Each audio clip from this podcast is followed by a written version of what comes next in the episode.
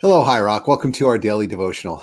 During this Advent season, we're going through a number of passages that are um, focusing on uh, being prepared for the return of Christ, and some of the passages that are focused on the first coming of Christ. And uh, during this week, that's what we really turn to is those traditional Christmas passages. And today we are in Luke chapter one, verses 26 through 38, where we see the angel, the same angel that appeared to Zechariah in yesterday's passage, that same angel Gabriel is now going to appear to Mary, the mother of Jesus. And so, Michael, if you would read this for us, that would be fantastic.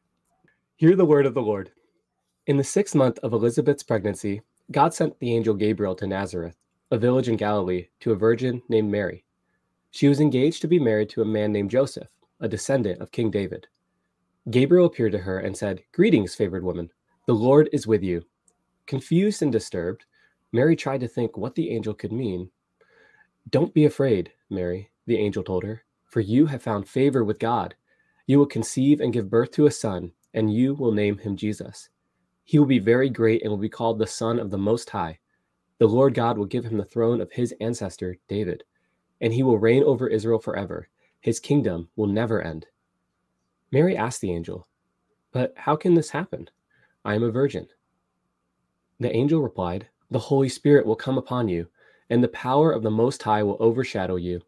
So the baby to be born will be holy, and he will be called the Son of God. What's more, your relative Elizabeth has become pregnant in her old age. People used to say she was barren, but she has conceived a son and is now in her sixth month. For the word of God will never fail. Mary responded, I am the Lord's servant. May everything you have said about me come true. And then the angel left her. And this is the word of the Lord. Thanks be to God. Well, I had the opportunity to uh, preach on this very passage uh, just a few weeks ago. Um, but let me just start with a question for you, Michael, and that is Do you want to be highly favored? Hmm. Yes, most of the time. Um, but in the context of this story, perhaps not. maybe just a little more favored than the next guy. Yeah. Yeah. Mary, when Mary is greeted with this greeting, you know, you who are highly favored, um, Mary is taken aback. She says she's disturbed here. In other translations, it's she's actually afraid, not necessarily of the appearance of the angel, but by the content of what the angel says, uh, the, the, the nature of the greeting that you who are highly favored. And of course, we're left to wonder, to ponder what what she's thinking that the nature of these words that this greeting would be frightening. And, and in the uh, sermon my my kind of uh, imaginative guess was that mary was familiar enough with god and with the scriptures that she knew that when other people were greeted by god uh, in similar fashion it wasn't just to tell them hey you know you're a great person. You know I, you know good job. And that's not what was going on in fact, this was usually what preceded a calling that, you know, to Abraham or Moses or or someone else that when God appeared or the angel of the Lord appeared and brought this kind of uh, greeting, it often meant that God was going to commission this person to do something that you know would be wonderful in the long run, would but but would often involve a really frightening uh, journey or calling. Uh, and the way I phrased that before was that sometimes the calling of God can feel like a curse, especially if we have other plans. And so my, my imaginative guess was that Mary might have sensed, might have known enough to know that this favorable greeting was actually a little bit frightening. Maybe, maybe Mary was wishing in the moment that she was just a little bit less favored than she was because it really was going to involve a difficult journey for her in in many ways not just the the journey that she was going to have to take to bethlehem as a pregnant woman uh, young unwed teen uh, in a world that that didn't tolerate such things that uh, that first of all that but also the journey of raising jesus uh, into his adulthood and the journey to the cross and beyond.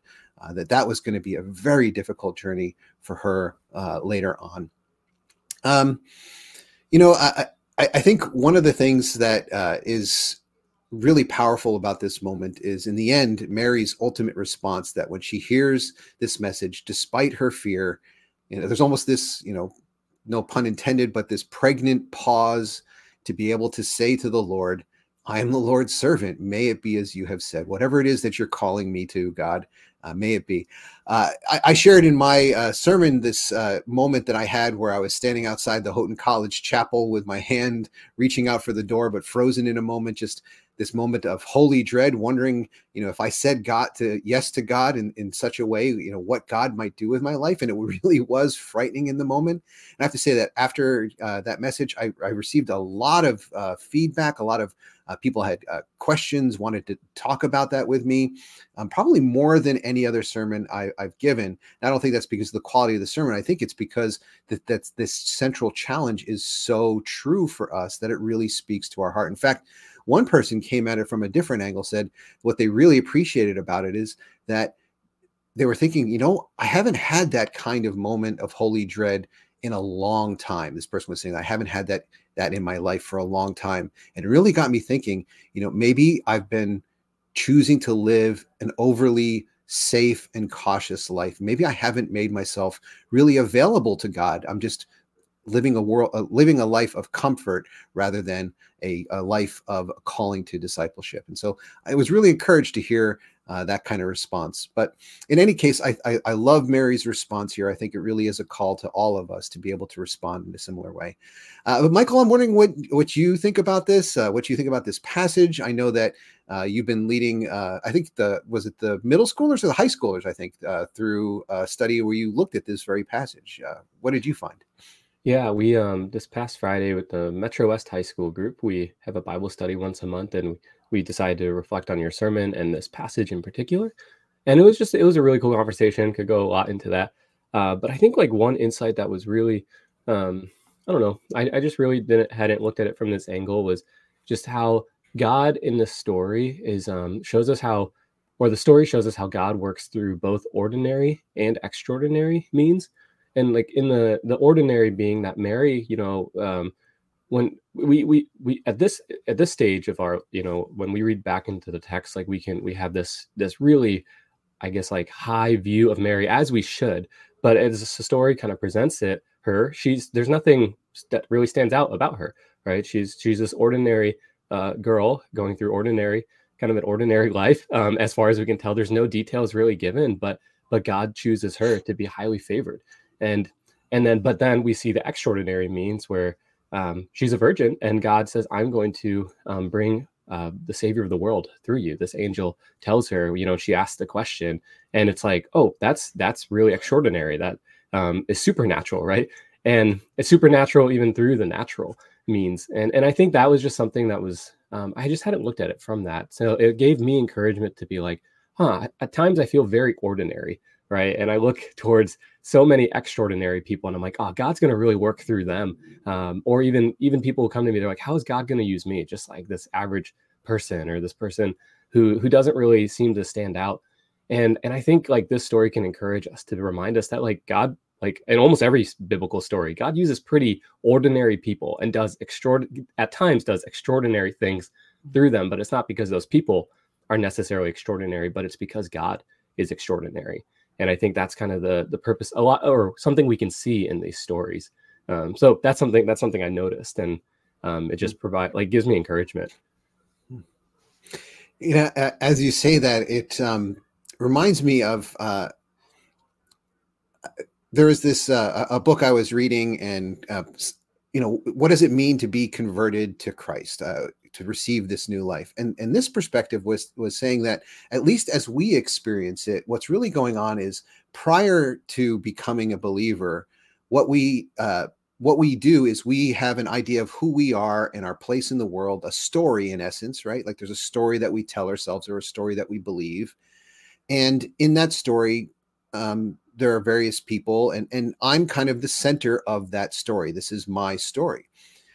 But in becoming a believer, what we what happens is we encounter a story that is larger than our own. We encounter the story of God and God's people, and we then see ourselves. We begin to see ourselves, uh, see our story as just a part of God's story. So we're not the central character in our story anymore. And in fact, our story is only a small part of a larger story.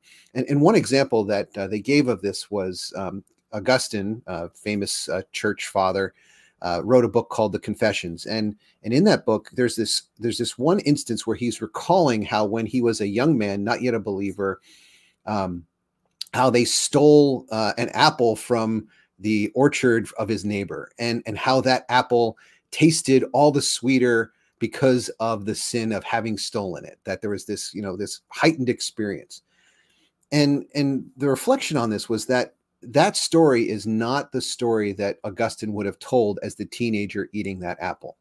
That story, seeing it as this having this heightened uh, taste from from the taste of the sin, that is the story as he now understands it, having been converted, having his story become part of a larger story. So he now sees even his own story and interprets his own story in light of this larger story of the narrative of God. So uh, I, I think what I love about that is this idea of seeing our stories as part of a larger story, God's story, just like Mary does here, where I think in essence what she's saying is like, I'm the Lord's servant, may it be as you have said. In essence, she's saying, okay, my life is yours. I, find my life is going to be part of God's story. However, God wants to use me, that that's uh, what's going to happen. That you know, we're ordinary people, and God can do extraordinary things through us because because we're part of God's story. God's incorporating us as a chapter in in the in the longer, much larger story of of what God is doing in the world. And so that can be scary because it's it's scary to give up center stage. It's scary to say that I'm not the center of my own story anymore. In fact, uh, I am the Lord's servant. Uh, anyway, that's something that's been meaningful to me over time. I, I, I hope it's helpful to you, or maybe you have questions about it, or or have a different perspective. I don't know. Yeah, I think so. I there's there is one part of this that just stands out to me too, of like in terms of like grasping that larger story is like when Mary asks the question of like how can this be, the the angel replies and we we hear him you know him tell exactly what's going how it's going to happen, but then he finishes off by saying, um, like the word of God will never fail, and I mm. I and that's when Mary responds. And I, I don't know, there's just like this contrast because if I recall from the Zechariah passage that the like Gabriel could have said the same thing, but he doesn't. But in this instance, it's like he he says that the word of God will never fail, and and I think that's at times like like that's the when I'm asking questions about faith or life, like as much as I want like a sign or like I want to know or it's like when I can really come to hear that voice that like the word of God will never fail. And then when I remember what the words of God are, where it's like God is for us, God has given us Jesus, God is um, going to reconcile all things to himself and and it's like oh that's the word of god and that will never fail it's like okay god let it be so like i'm your servant that's when i can come to that that like that that um response well one last nerd moment it, it reminds me of uh, for those of you who are lord of the rings fans uh, when uh, Frodo and Sam break off from the rest of the fellowship and they're about to enter into Mordor. And it's this moment of tremendous fear. Uh, Frodo's overcome with this sense. He says, I cannot help but feel that we're taking part in a story that has already been written. Of course, he's a character in a story that we're reading at that moment, but it really is, uh, I think, uh, gives us Tolkien's perspective as as a Catholic believer that uh, this idea that we are actors in a much larger story that has been written or is being written by the God of the universe, and there is a tremendous amount of comfort that we can find, even if we are like Frodo and Sam or like Mary, even if we are um, very ordinary or even feel like we're less than ordinary people, but knowing that we're part of God's story means that anything can happen. Things that are far beyond our understanding can take place, and we can take comfort that it's not up to us, but it's in control of an author who's much greater than us. Well, in any case, Michael, uh, before I go even more dirty, why don't you uh, close us in prayer? Of course. Lord, thank you so much for this passage. Thank you for the ways that you work through ordinary and extraordinary means. God, I pray that we could be like Mary, that we could hear your word and remember that it will never fail. And God, I pray that we could live like that is true and share that good news um, that you brought to us, to everyone we encounter and meet during this Advent season. And to your name we pray, Jesus, and ask these things. Amen. Amen. Well, everyone, thank you for joining us today. And I hope you will join us again tomorrow as we just have a few more days left to Christmas. Go in peace.